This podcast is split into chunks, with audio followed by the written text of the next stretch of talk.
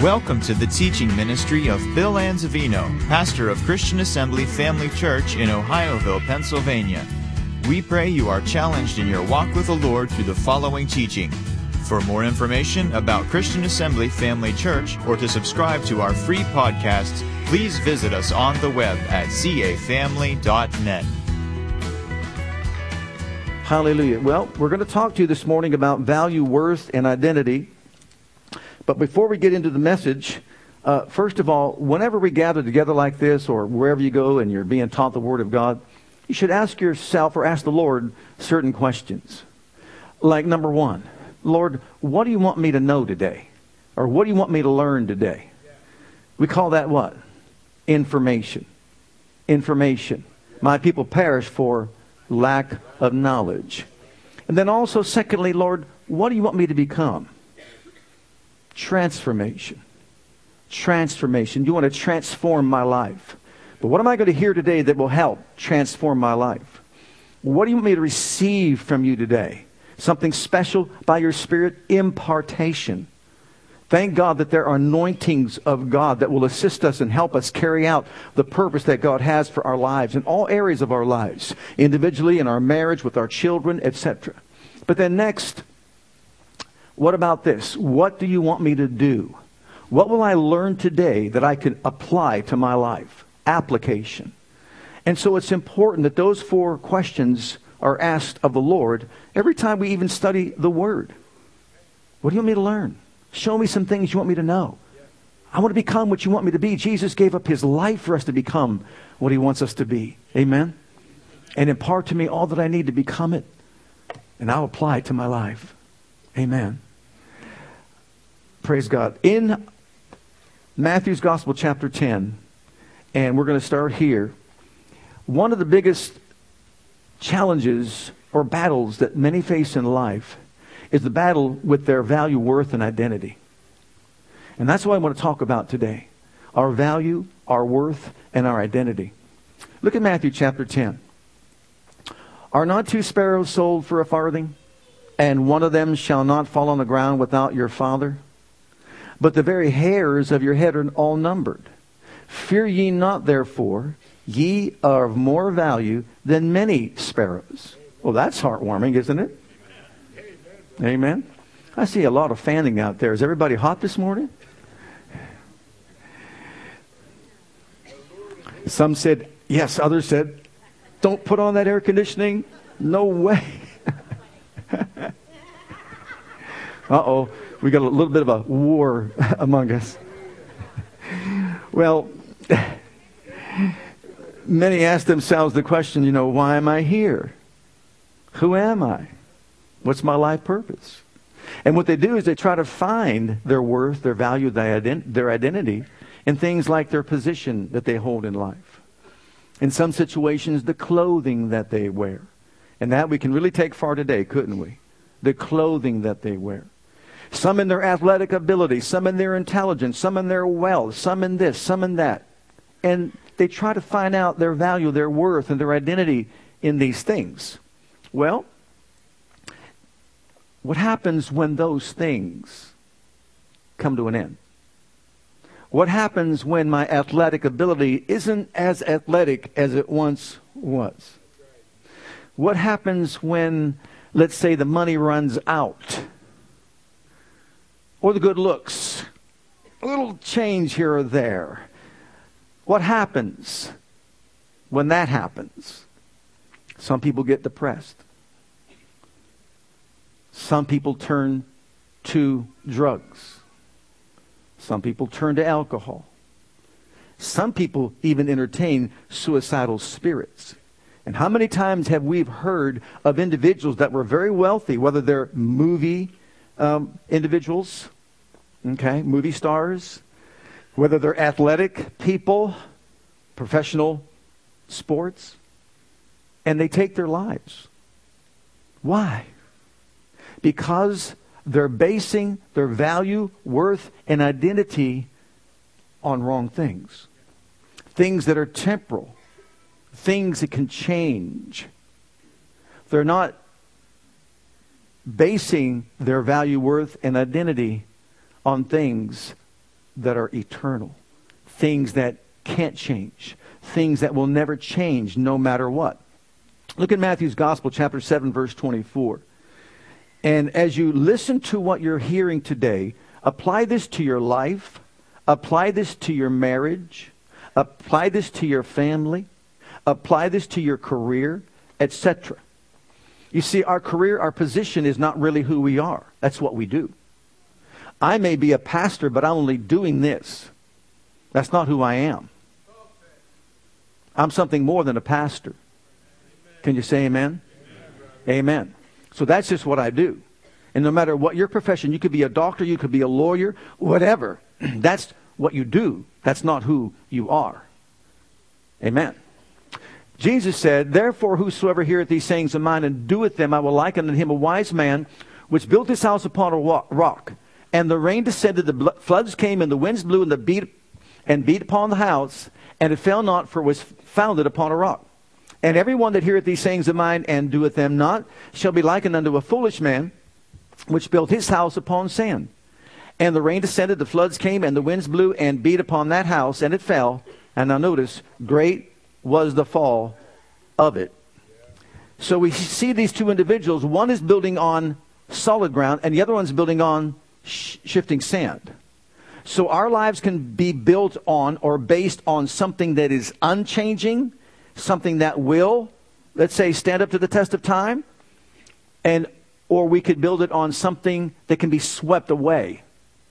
And you know, things can be swept away in a heartbeat from a person's life. For example, even a person's health, if they're not mindful, can be swept away, and all of a sudden it's as if everything's been pulled out from beneath them. So Jesus is making it very clear that a wise man will build his life. He'll see his value, his worth, and his identity based on things that cannot change, based on things that are eternal, based on things that will never be swept away, but they will stand the test of time. Look in, in 1 Corinthians chapter 3 and verse 11. Here the apostle Paul addresses this.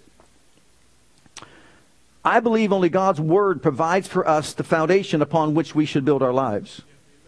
And anything built on something else, once again, is building on something can be swept away, taken away from us. You remember Nebuchadnezzar and how prideful he was? He's the king. He can make laws. He can say what he wants. He can do what he wants. All of a sudden, all that was swept away in a heartbeat. And where was he found? Living like an animal, right? Just like that in a heartbeat. And after he repented and realized that only God can give life. You've heard me say this many, on many occasions. Without Him, we are nothing, have nothing, know nothing, can do nothing. And you know what? I have a scripture for all those. For other foundation can no man lay than that is laid, which is Jesus Christ. Now, if any man build upon this foundation gold, silver, precious stones, wood, hay, stubble, Every man's work shall be made manifest, for the day shall declare it, because it shall be revealed by fire. And the fire shall try every man's work of what sort it is. If any man's work abide which he hath built thereupon, he shall receive a reward. If any man's work shall be burned, he shall suffer loss, but he himself shall be saved, yet so as by fire. So notice he is saying we can build upon the foundation. But what foundation are we building on? We want to build upon the foundation of Christ gold, silver, precious stones. Because we know that one day in eternity, we'll stand before the Bema judgment seat of Christ, and when we do, we'll be tried as by fire. And whatever is gold and silver and precious stones will not be burned. We're going to have a reward. But if you got wood, hay, and stubble, that'll burn up. But thank God we'll still be saved as of the fire. Well, the value of a thing is found, you've heard this statement, in whatever someone is willing to pay for it. One man's treasure is another man's trash. One man's trash is another man's treasure. You've heard the expression? Sure. We've all heard that. Well, where is your value then? What are you worth? Let me ask you a question. How many of you know Michael Jordan? Of Michael Jordan. I'm not meaning you eat breakfast with them every morning, but how many of you in this congregation would give up $100,000 for his rookie card? Come on, one. You'd give up $100,000 for his rookie card? It was just sold for $100,000. Okay? $100,000. Would you pay that for it? Okay, uh, what about, let's see, Roberto Clemente? How many of you would give up $432,000 paid for that for his card? Anyone? $432,000. How many of you have 432,000? okay. No. Number 3. How many of you would pay $517,000 for Babe Ruth's card? Now, I understand if you feel you can sell it for more, if you know you can get somebody else to buy it for more than that, you might do something like that. But I'm talking about is it that valuable to you that you would pay $517,000 for a Babe Ruth card? How many of you Pirate fans out there? Don't be bashful. I may be an Indians fan, but that's okay if you're a. How many of you would pay $2.8 million for a Honus Wagner card?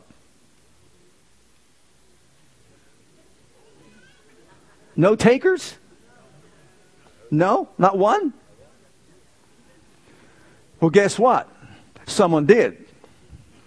But it was then resold for $3.12 million.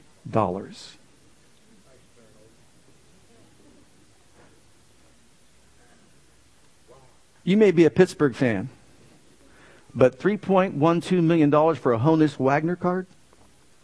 So, in other words, you probably wouldn't think, to, as far as you're concerned, that may be someone's other, other's treasure, but for me, I'm not coming up with $3 million. If I had $3 million, I'd do a whole lot more than, than buy a, a trading card, wouldn't you? Okay, stay with me. Before the Civil War, I'm going before the Civil War. During the time of slavery, could be wrong, but I found this is what I can find. The highest price paid for a slave was $2,000 then, which is equivalent to $56,000 today. But had, that person had to be in their prime and highly skilled in blacksmithing. And so that person was sold for $2,000 or $56,000 today. Is that something a trading card is worth a whole lot more than a human life? Think about it. Now, of course, the owner felt as though you're my slave, you're going to work for me, and I'm going to make a whole lot more than $2,000, right? And that's what he thought. And so that's what they did. But look at these verses of scripture that I have here for you. Look in the book. These are all from the Holman's um, translation of the Bible. Look, look at these scriptures in, in Romans 1. Paul, a what? A what? Wait, say that again. A what? A slave of Christ Jesus, called an apostle, called an apostle. What is he though? What's he called? But he's a slave. Wait a minute. An apostle and, and singled out for God's good news. Look at also in the book of Philippians. Paul and Timothy, what? Slaves of Christ Jesus to all the saints in Christ Jesus who are in Philippi, including the overseers and deacons. Look in the book of James, chapter 1. James, a what? A slave of God and of the Lord Jesus Christ to the 12 tribes in the dispersions greetings. Wow. Well, okay, Paul was a slave, Timothy was a slave, James was a slave, but how does that apply to us? Well, since you asked, 1 Corinthians chapter 6, verses 19 and 20, let's read those. What know you not that your body is the temple of the Holy Ghost which is in you, and you have a God and you're not your own? For you are bought with a price. Therefore, what's the therefore, therefore? because you and I were bought with a price. And in context, as far as what he's saying here, he is saying in context of your morality and your conduct, character, behavior, and lifestyle, since you've been bought with a price, glorify God in your body and in your spirit, which are whom's? God's. Whoa. So, in other words, what he's saying to us is we're slaves. We're love slaves of a love God, but we're slaves. Do you remember the statement Jesus made when he said, Why call ye me Lord, Lord, and don't do what I say? Does a slave do what the master says? Sure. Why? Because of ownership. Right? Okay. Well, how many of you think you're worth $100,000? How many of you are worth $432,000? How many of you are worth $517,000? How many of you are worth 2.8 million? Now we're talking about the women.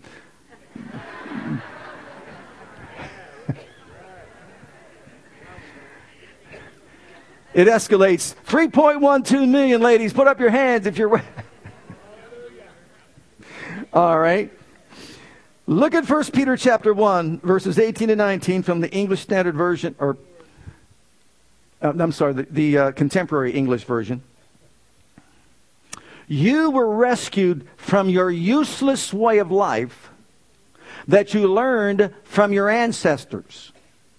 But you know that you were not rescued by such things as silver or gold that doesn't last forever. You were rescued by the precious blood of Christ that's spotless an innocent lamb. Whoa, wait a minute. Can anyone in this room place a value on the blood of Jesus Christ? Can $3.12 million cover it? No. Can a trillion dollars? Can the national debt even touch it? Can all the silver, all the gold, all the cattle on a thousand hills come close to the value of the blood of Jesus Christ? No? Well, guess what? If his blood is precious and valuable, what about what he bought with it? What about what he purchased with it? How valuable are you that he would spend his blood on you? Let that sink in. Who are you? Who am I? Someone says, Oh my, you are someone so special, someone so valuable, someone so precious in the sight of Almighty God. He spent all his life to get you back. Whew. Can you say amen? You want to know your value? You want to know your worth? You can't even comprehend it. So that person that's saying, oh, I'm this, I'm that, stop it. Just stop it. Look in the book of Psalms, chapter 8, verses 3 and 4. Oh, my. We can't even begin to calculate the value of the blood of Jesus, let alone our worth. When I consider thy heavens, the work of thy fingers, the moon and the stars, which thou hast ordained, what is man that thou art mindful of him, and the Son of Man that you visited him. And when you think that through, who's speaking? You think about all the angelic beings. You think about everything out there in the universe, the created world of God. And it seems like as though that God has got his eyes upon the apple of his eyes, which is human beings like you and like me. And he's looking at us and he is saying, they are so valuable to me, so precious to me. What high level in order have we been created that God would spend his life to get us back. No, let me correct that. He would spend the life of his son to get us back. I see fathers and sons all around me here. Fathers, you want them to take your life or your son's life? Your life. Because your son's life is even more valuable to you. And that's why God so loved the world, he gave his only begotten what? Son. He gave us Jesus. And so your value, your worth is so enormous, it's incomprehensible. Now, I'm getting to a major point. Look at Matthew's Gospel, chapter 5. What God sees as valuable, precious, worthy, what God sees as something that He wants so dearly, that He would actually give the life of His Son, He must really consider, in His estimation, someone of importance. Right? Okay. Well, if that's true, look at the person next to you. It could be your husband, could be your wife. You know what? Do we see each other that way? Do we see each other that way? And are we so moved by the value and worth of the person next to you that you would never say a derogatory word about that person. You have heard that it was said of that by them of old time, Thou shalt not kill, and whosoever shall kill shall be in danger of the judgment. But I say unto you that whosoever is angry with his brother without a cause shall be in danger of the judgment. And whosoever shall say to his brother, Raca, shall be in danger of the council. But whosoever shall say, Thou fool, shall be in danger of what? What was Jesus teaching? He was teaching them look, as far as you're concerned, you're looking at the external law, the external conduct of a human being. Okay? That's what you're looking at. In other words, I didn't kill her. But I called her every name in the book. And that's how they were. This is, he's exposing their heresy and hypocrisy. He is saying, I know you didn't kill her, but in your anger, you called her this, you called her that, or vice versa. In your anger, you called him this or you called him that. You spewed out all this, and he says, I'm telling you that anger, he's looking at the internal force behind it. It's on the same plane as murder. Remember, he talked about if you look at a woman to lust, you've already committed adultery.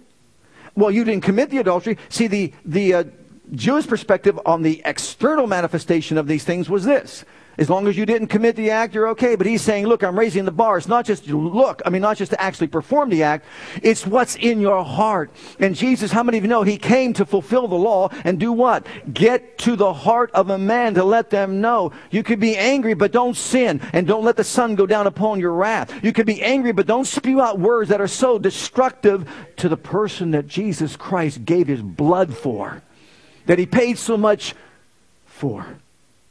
That's what he's saying. Now, when you say to someone you're a fool, you're ta- this here you're talking about their character. But when you say Raca, everybody say Raca. You're saying idiot, nitwit, imbecile, brainless idiot is one. These are um, these are words that are coming from interpretations of that word Raca. Brainless idiot, imbecile, numbskull.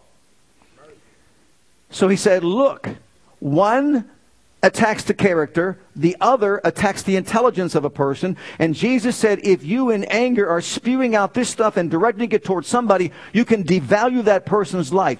That's why parents, when we have our children that are growing up, and we know they can be mischievous, we understand that.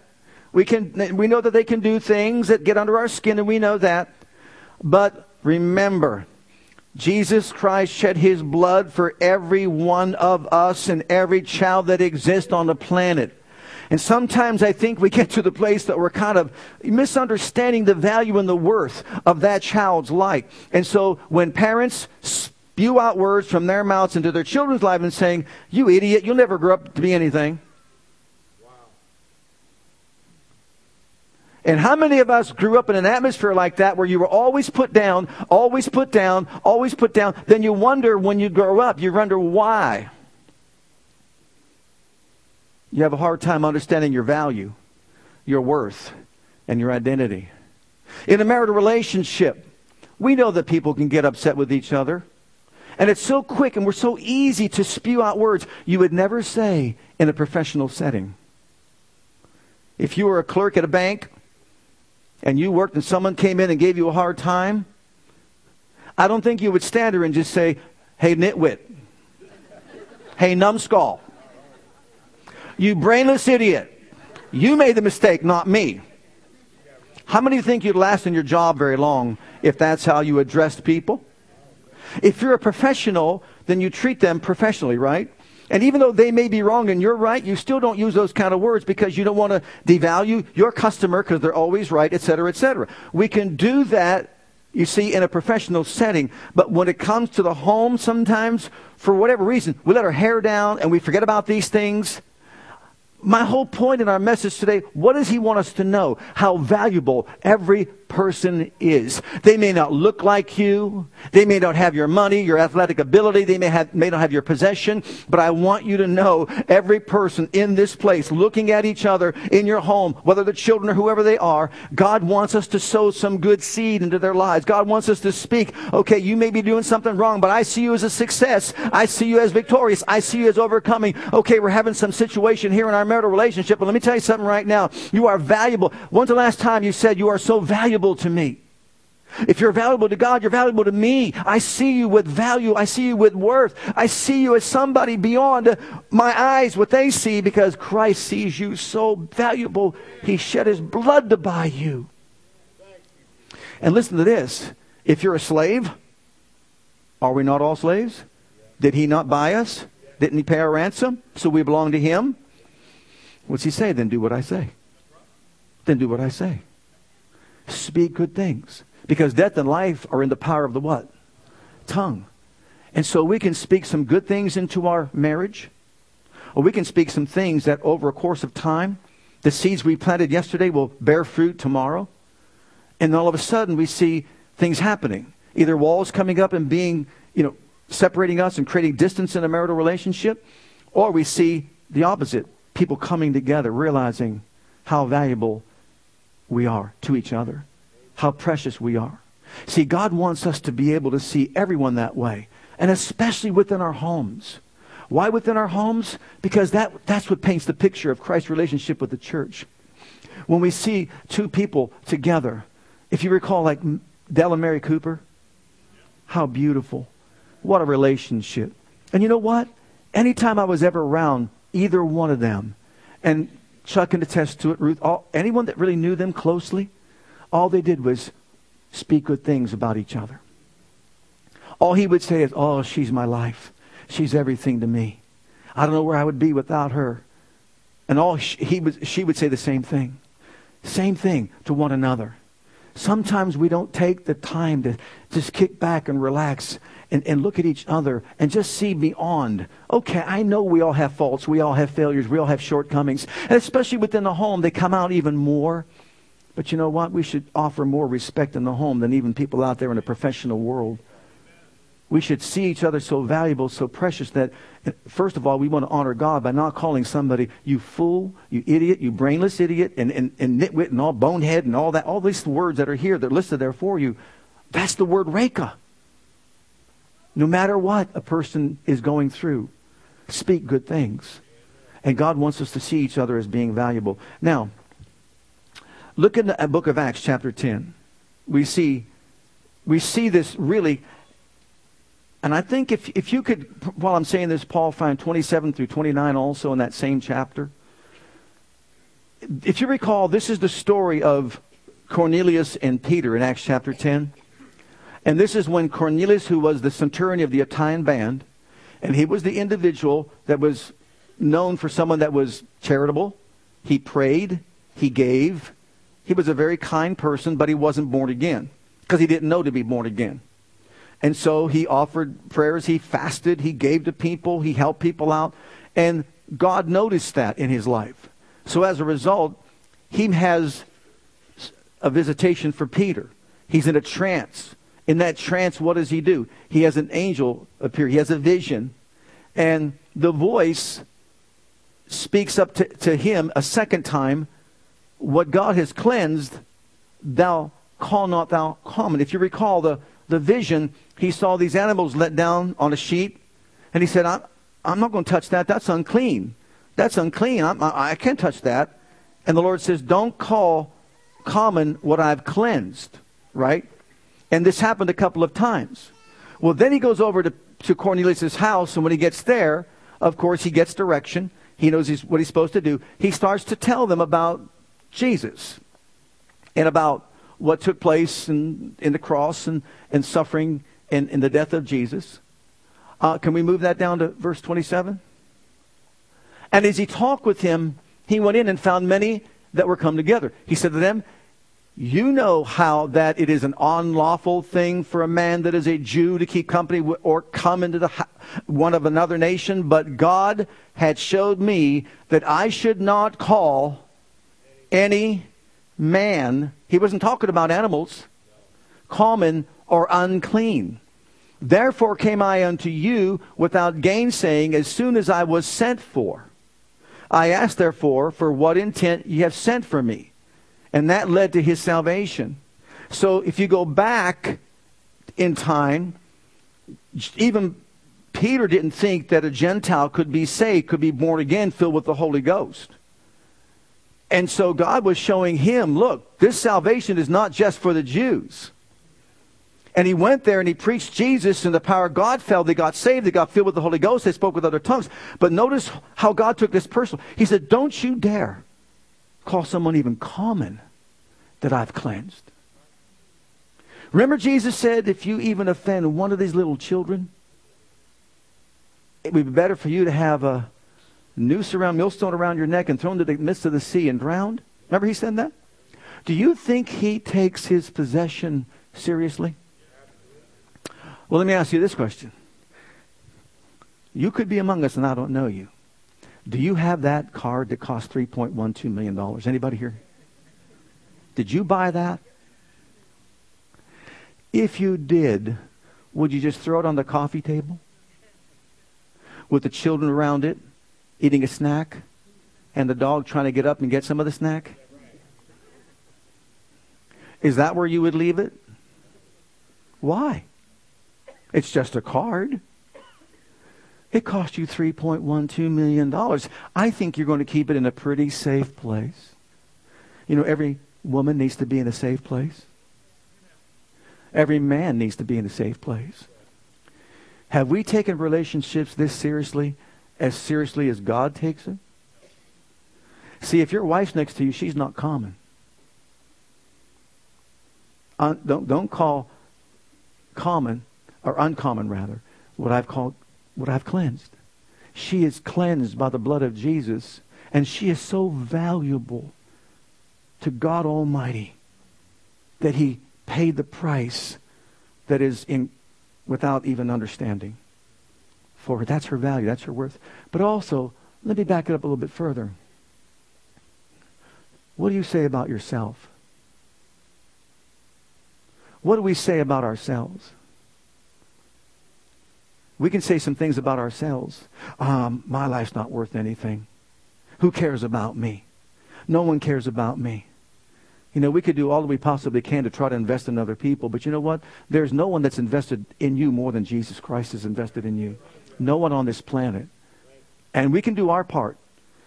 But what are you saying about yourself?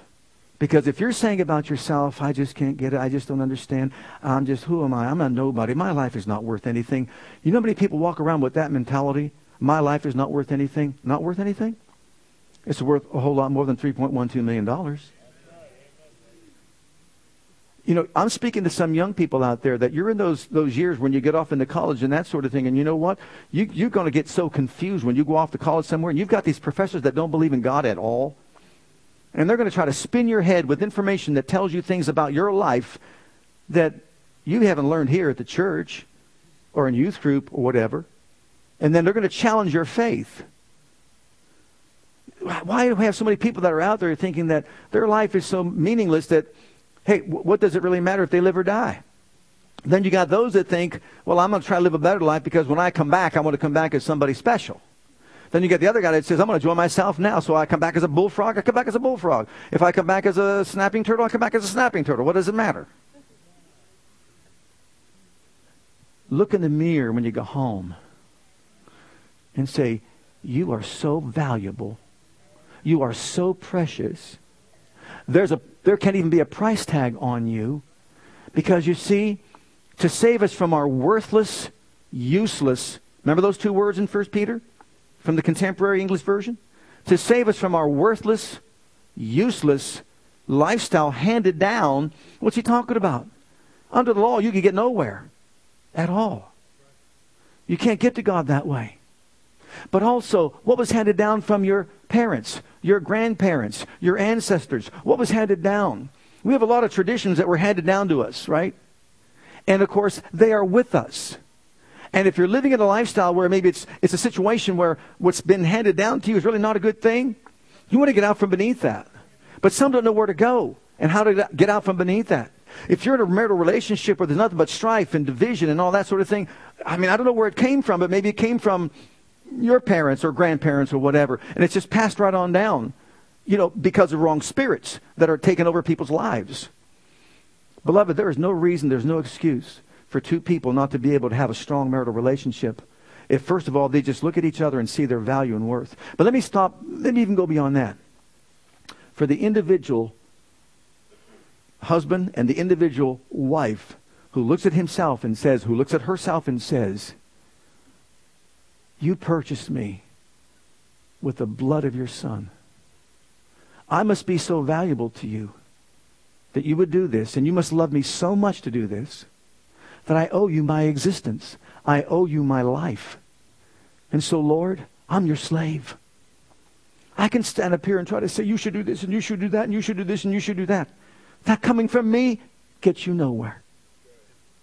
But when the person stands here and says, I paid your ransom, I delivered you from a worthless, useless eternity in a lake of fire. Now listen to what I'm saying to you. Serve me. You're my love slave. And listen, I'm not a terrible taskmaster. I love you. And everything I tell you to do is for your benefit. So when I say husband love your wife is like Christ loved the church, you can't do that if you don't love him first. Enough to say, I'm going to live my life the way you want me to live it. And she can't respond to that unless she says, and I am committed to living my life the way you want. Look in the book of Colossians, chapter 3. If this doesn't say it all, I don't know what says it all. If you then be risen with Christ, anybody here born again? Seek those things which are above. Seek with intensity things that are above. Where Christ sits on the right hand of God. Set your affection on things above, not on things on the earth. For you are what? What are we? We're, we're dead. This old man died on the inside. It's been raised to newness of life in Christ. You are dead, and your life is hid with Christ in God. When Christ, who is our life, shall appear, then shall you also appear with him in glory. Hallelujah. Thank God for a Honus Wagner and whatever he did to be worthy of $3.12 million. Wonderful. Thank God for a, a Babe Ruth and he's worth a half, his card's worth a half a million dollars. But brother and sister, you and I, we hit it out of the ballpark, praise God. Our worth and our value is so much that it's incomprehensible that we've been bought with the blood of Jesus. So if I cannot be motivated by that purchase, to be his love slave and to live my life conducting myself in a way that honors him, what more can be done? What more can be done? Look, if someone came up to you and just said, How much is your mortgage? I owe about, um, still about not a $90,000 on my mortgage. Here's a check, pay it off.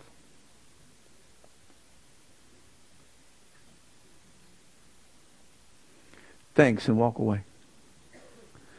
Would you feel some sort of something toward that person?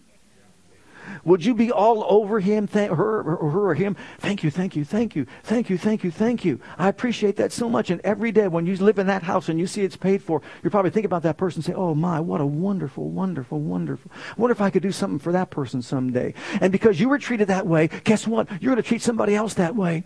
You're going to help somebody else along the way. Maybe you can't pay off their mortgage, but you might buy them a meal, a lunch, or something like that. You might be out somewhere and just say, I'm going to pay for that person's lunch because somebody treated me so well. We love others. We love him because he first loved us, but we love others as he loved us.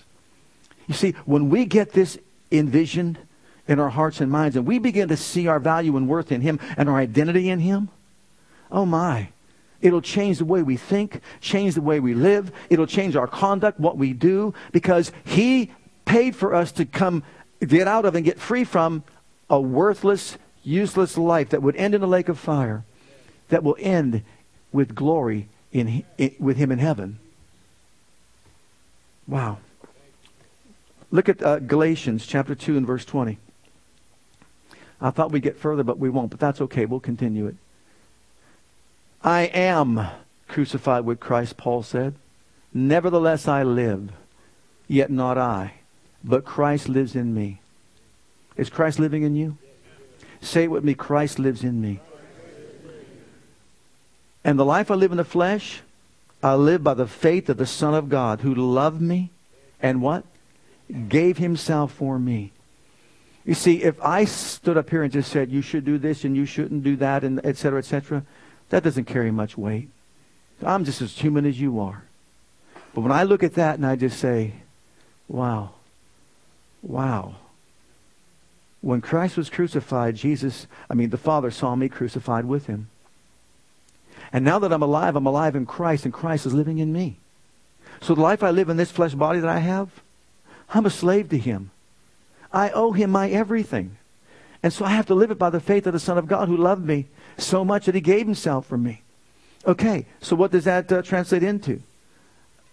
2 Corinthians 5.17, and I'm going to close right here because there's so much here. I pray this speaks to all of our hearts this morning so that when we leave, what do you want me to know, Lord? Well, I want you to know that your value and your worth are incomprehensible. You don't even know your value and your worth. What do you want me to be? I want you to be moved by the sacrifice that I made for you so that it will impact your life in such a way that you could be transformed and changed. What will you impart to me, Lord? This consciousness and this empowerment by my spirit that will help you be aware every time that maybe you're saying some things you shouldn't be saying about someone that he loves so much Think about this. Why criticize another person that Jesus shed his blood for if he's not going to criticize that person? What do you want me to do? I want you to do as I did treat everybody with respect and love and speak good things into people's lives. And don't let the devil use you to do what? Devalue another human being. Put them down. But you know, they're weird. They're different. They're this. They're, they may think we're weird. They may think we're different. Right? And in marriage, what do you want me to do? Start valuing each other. First of all, put me first, then value each other. Therefore, if any man be in Christ, if any man be in Christ, are you in Christ this morning? Raise your hand if you're in Christ this morning. Okay. He is a new creature, new creation, new species of being that never before existed. One translation says, Old things have passed away, all things are of God. And they become new, and all things are of God. So we should start calling ourselves new creations, a new species, our identity. We're dead. Our life is hid with Christ in God, and this is what God wants us to start doing. I'm a new creation. That old man's dead. All he's dead to sin. Sin has no dominion over him or over me. I'm a slave for Christ. I'm going to serve him with my life. I'm going to search the book. Not just to say I read a chapter today. I'm going to search the book to find out how do you want me to conduct myself? How do you want me to act? How do you want me to live? And next time, I guarantee you're going to have this echoing in your ears. When you are driving down the car, in your car down the highway and someone cuts you off or goes through a stop sign or does whatever to just to get your dander up, You're not going to say, you brainless idiot. It's going to hit you so hard, say, Jesus died for you. And so it's a good thing I know that.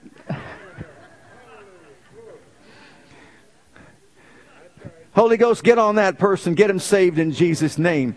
Amen. Because the blood was shed for that person like it was shed for me. Apart from him, I am nothing, have nothing, know nothing, I can do nothing. But since I'm in him, I want to be a vessel of honor and I want to share with the world, praise God, what I have because what I have is a good thing. You want to know my value? You talk about proud as a peacock, walk around with your feathers up, praise God, because you are worth a whole lot more than $3.12 million. Let's all stand before the Lord. Hallelujah. Hi, Pastor Bill here. I want to thank you for joining us today. On behalf of my wife Krista and Christian Assembly Church, I want you to know that we're here to serve you and your family. Whether you have young children or kids in elementary school, if you're a teenager or a young adult, we have a passion to provide a safe and comfortable environment where you can grow in God and build a solid foundation of His love for you. And with that foundation, we encourage you to take the gospel of Jesus Christ with you wherever you go. It is our heart at Christian Assembly to be an outreach, to be the hand of God toward Jerusalem, Judea, Samaria, and the uttermost parts of the world. We want to join as the body of Christ to make one last trumpet call before the final trumpet sound, and through a life of worship, bring in a harvest of people. With whatever gifts God has given you, we want you to be free to share those gifts and talents. Life is most fulfilled when we share God's love with others. And in all that we do, we want to demonstrate the power of the name of Jesus to the world through a ministry of excellence to God first and then also to you. So, whatever the situation, wherever you are, whatever you're going through, I want you to know that we love you and God loves you and has a wonderful plan for your life. And that plan begins by making Jesus the Lord and the Savior of your life. And if you've never made that decision yet, I'd like to invite you to pray a simple prayer with me. And if you will, Jesus will become your Savior and your Lord. Just repeat after me this prayer. Heavenly Father, I come to you just as I am.